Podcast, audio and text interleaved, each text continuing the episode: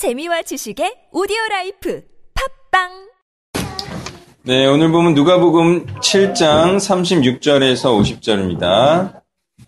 예, 36절에서 38절을 교독합니다. 한 바리새인이 예수께 자기와 함께 잡수시기를 청하니 이에 바리새인의 집에 들어가 앉으셨을 때 그 동네 죄를 지은 한 여자가 있어 예수께서 바리새인의 집에 계심을 알고 당연하면 돌아가서 예수의 뒤로 그 발 곁에 서서 울며 눈물로 그 발을 적시고 자기 머리털을 닦고 그 발에 입 맞추고 향유를 부으니 아멘.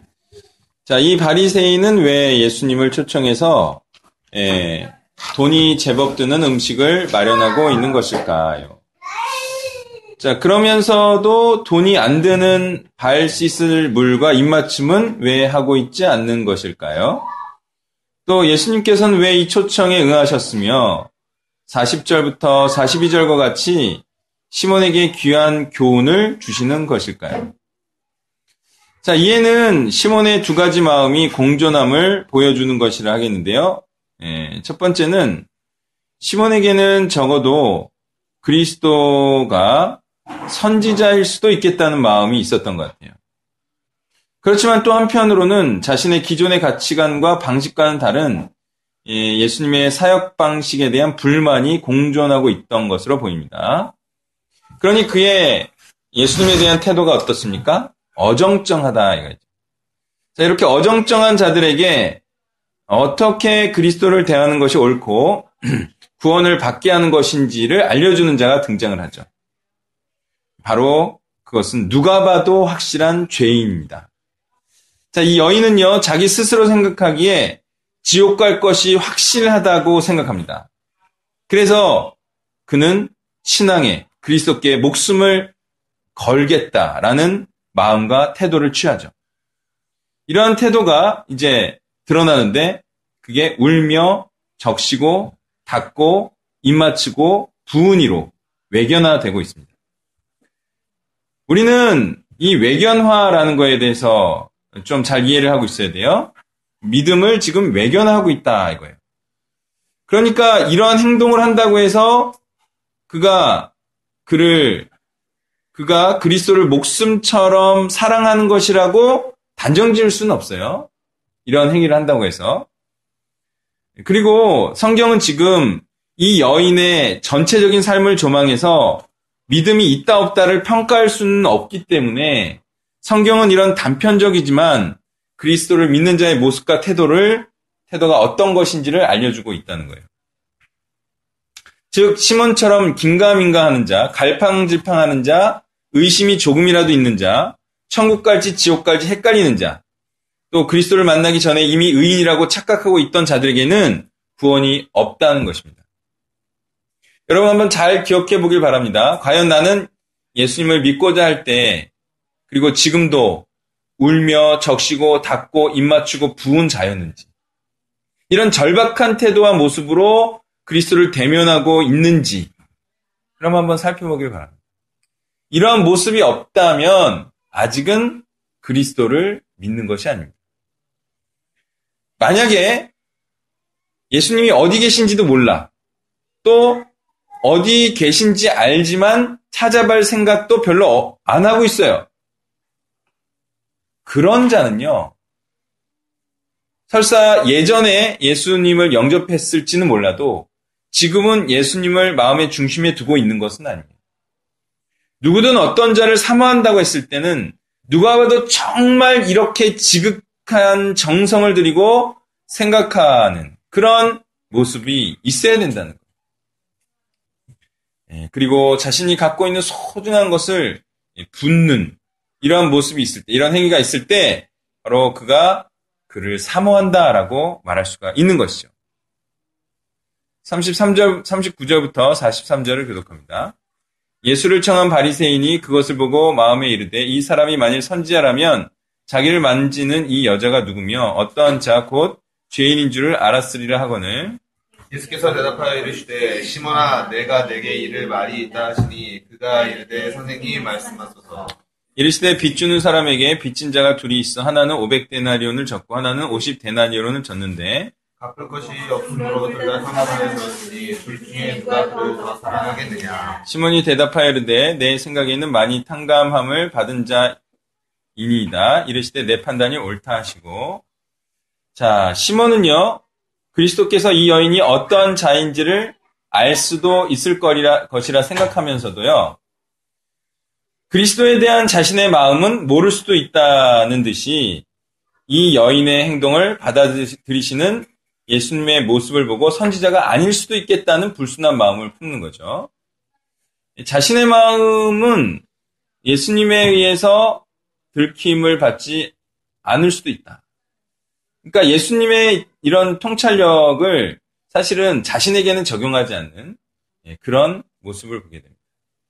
이에 예수님께서는 시몬을 믿을 가능성 있는 자로 여기신 듯이 비유까지 들으시면서 자세한 설명을 하고 계세요. 다시 말해 이해를 돕는 설명을 해주시는 거죠. 이것은 이제 들을 귀 있는 자는 듣고 깨달을 수 있도록 하시는 예수님의 배려와 노력이죠. 자, 풀이하자면 이렇습니다. 이 여인이 더 큰 죄인인 건 맞다. 그렇지만 큰 죄를 범한 것 때문에 오히려 죄인임을 더욱더 철저하게 자각하고 그래서 자신에게 그리스도가 필요함을 절실하게 느끼고 깨닫는 자이다.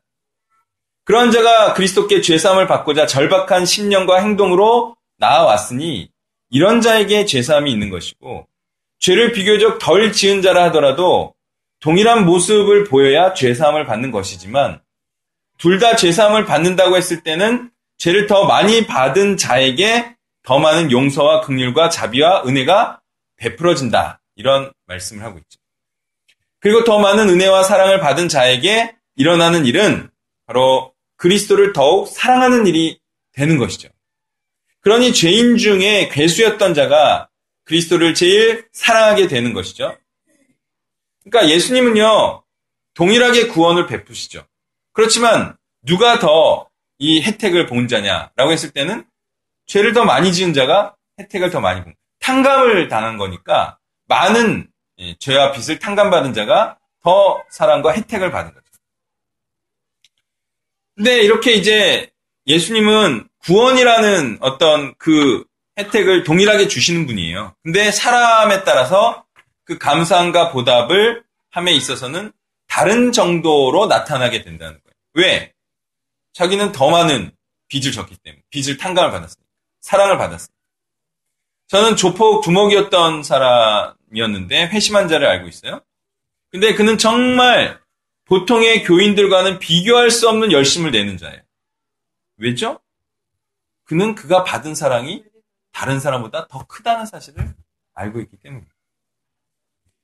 44절부터 끝까지 교독합니다. 그 여자를 돌아보시며 시몬에게 이르시되 이 여자를 보느냐? 내가 내 집에 들어올 때 너는 내게 발 씻을 물도 주지 아니하였을 때 이 여자는 눈물로 내 발을 적시고 그 머리털로 닦았으며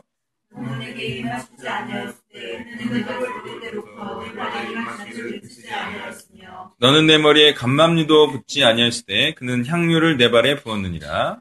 이러므로 내가 너에게 말하니 그의 많은 죄가 사하였도다. 이는 그의 사랑하는 나가니라 사랑을 받은 일이 적은 자는 적게 사랑하느니라. 이에 여자에게 이르시되 내 죄사함을 받았느니라 하시니. 말하되 예수께서 여자에게 이르시되 내 믿음이 너를 구원하였으니 평안히 가라 하시니라. 아멘. 시몬이 만약 예수님을 주님으로 알았더라면 종된 자로서 그는 그리스도의 발도 씻겨드리고 향유뿐만 아니라 전 재산도 드렸겠죠.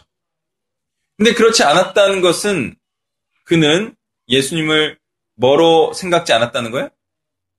예, 자기의 주인으로 생각지 않았다는 거예요. 그런데 이 여인은 발도 씻겨드리고 예, 그리고 입맞춤도 해요. 그것은 바로 예수님을 주님으로 생각하고 있다라는 것을 의미하는 거죠. 꼭 이렇게 해야 주님으로 섬기는 것을 의미하는 건 아닙니다. 또 이렇게 한다고 해서 다 예수님을 주님으로 섬기는 자임을 말하려는 것은 아니에요. 성경이 그걸 의도하는 게 아니에요. 그게 뭐냐면 그러면 성경이 의도하는 바는 뭐냐면 예수님을 주님으로 섬기는 자를 외견하고 있다는 거예요. 왜? 발을 씻기는 게 종이 주님에게 하는 것이죠. 그러니까 이걸 했다고 해서 꼭 주님이라고 고백하는 건 아닌데 외견을 하기 위해서 이런 방법을 자꾸 쓰고 있다는 거예요. 그리고 47절을 보면요. 이러므로 내가 내게 말하노니 그의 많은 죄가 사해졌도다. 이는 그의 사랑함이 많음이라. 사함을 적, 받은 일이 적은 자는 적게 사랑하니라. 이 역시도요, 죄가 많은 자가 그리스도를 더 사랑하게 되는 것임을 말하고 있긴 한데요. 또 한편 어떤 자들은 적은 죄를 지은 자이면서도 어때요? 적은 죄를 졌으면서도 자신이 큰 죄인이라 거짓되이 고백하는 자들도 있어요. 사실은 자기가 그렇게 죄인이 아니라고 생각하면서도 자기는 큰 죄를 졌다라고 말하는 사람도 있고요. 또 어쩐 자들은 큰 죄인이면서도 작은 죄인처럼 회심하는 자들도 있어요. 그리고 정말 자신이 어떤 자였는지 아는 자들은 적어도 자신의 죄인 되었던 만큼은 그리스도께 헌신해야 되는데 그렇지 않은 자들도 많이 있더라는 거예요. 물론 가장 훌륭한 자는요. 회심 전에 적은 죄인이었다가 회심 후에 큰 의인이 되는 경우 이런 경우가 제일 좋은 케이스겠죠. 그런데 그리고 이제 이런 자들 중에는 요한이나 나다나엘 등도 있다 하겠습니다. 근데 이 자들은요, 큰 죄를 범했던 자들보다 작은 사랑을 받았어요. 그죠? 예, 비교적 죄인이 아니었기 때문에 비탄감과 구원을 받았을지라도 큰 사랑은 받지 않았지만 어때요? 그 정도의 사랑도 상대적이지 않고 절대적으로 평가해 보면 그 사랑도 어떤 사랑이에요? 엄청나게 큰 사랑이죠. 그러니까 그런 자들이 자기가 많은 사랑으로 그리스도께 사랑을 돌려드린다 하겠습니다. 그러니까 꼭 죄인, 큰 죄인이었던 자가 예, 큰 사랑을 행하는 건 아니고 또 적은 사랑으로 비탄감을 받았다 하더라도 큰 헌신을 할 수 없다는 것도 아닙니다. 다만 이렇게 큰 죄인이었던 자가 회심했을 때 일어나는 일이 큰 사랑으로 보답하는 일이어야 된다. 이 말을 말하고 있다는 겁니다. 자, 이 여인의 이 같은 예수님을 구원의 주님으로 고백하고 섬기는 이 절박하고 애절한 모습, 그리고 이 태도가 구원받기 합당한 상태임을 예수님이 선포하고 있어요. 즉, 믿음이 있는 상태임을 말해주고 있어요. 그럼 우리는 마땅히 성경과 하나님과 우리는 이 여인이 가진 이 태도와 이 상태와 이 모습을 계속 견지해 나갈 것이라 기대하는 거죠? 이거 하고 많은 거 아니에요. 계속 이와 같은 그리스도에 대한 태도를, 상태를, 마음을 유지하고 이 행위를 유지하고 있을 것이라 우리는 당연히 기대하는 겁니다. 그리고 그리스도에 대한 이러한 태도와 절박함이 구원에 이르게 하는 것이다. 라는 사실을 알 수가 있습니다. 자, 또한 보십시오. 마지막 절에 이렇게 나오고 있잖아요. 내 믿음이 너를 구원하였으니 이렇게 말하고 있죠. 자, 그리스도를 향한 뜨거운 사랑 그것이 구원을 일어나게 하는 것입니다. 그리고 그게 믿음입니다. 예. 성경은 이렇게 믿음을 규정하고 있는 거죠. 이 여인의 행위를 포함한 이 모든 상태가 믿음이 있는 상태다라고 말하고 있는. 믿음을 보이고 있습니다, 지금. 네, 행위로, 주님으로 고백하는 행위로, 네, 주님을, 예수님을 주님으로 이렇게 보여지게 하는 그 행위로 믿음을 보이고 있다는 겁니다. 그러한 자만이 평안, 즉, 하나님과의 화목됨과 구원을 확신할 수가 있는 것이죠. 여러분, 그리스도를 뜨겁게 사랑하십니까? 그러면 이 여인처럼 그 사랑을 그리스도와 제자들에게 보일 일입니다. 그게 다른 사람의 신앙도 더욱더 굳건히 해주, 해줄 수 있을 것이고 예수님의 마음도 기쁘게 할 수가 있을 것입니다. 자, 어떻게 그리스도를 대하는 것이 그리스도를 믿는 것이고 사랑하는 것이며 구원을 받는 것일까요? 그것은 바로 이 여인처럼 자신이 큰 죄인으로서 지옥 갈 죄인임을 철저히 자각하면서 그리스도를 절박하게 붙들고 그를 주님으로 섬기는 행위 그것을 통하여서 그 믿음을 보이는 것이다. 그래서 구원을 받는 것이다. 이렇게 생각하면 될 것입니다. 이런 믿음의 행위 없이 사랑의 행위 없이 그리스도를 향한 예, 사랑 없이 구원을 받을 수 있을 것이라 생각하는 것은 예, 잘못된 것이다. 이렇게 믿으시길 부탁드립니다.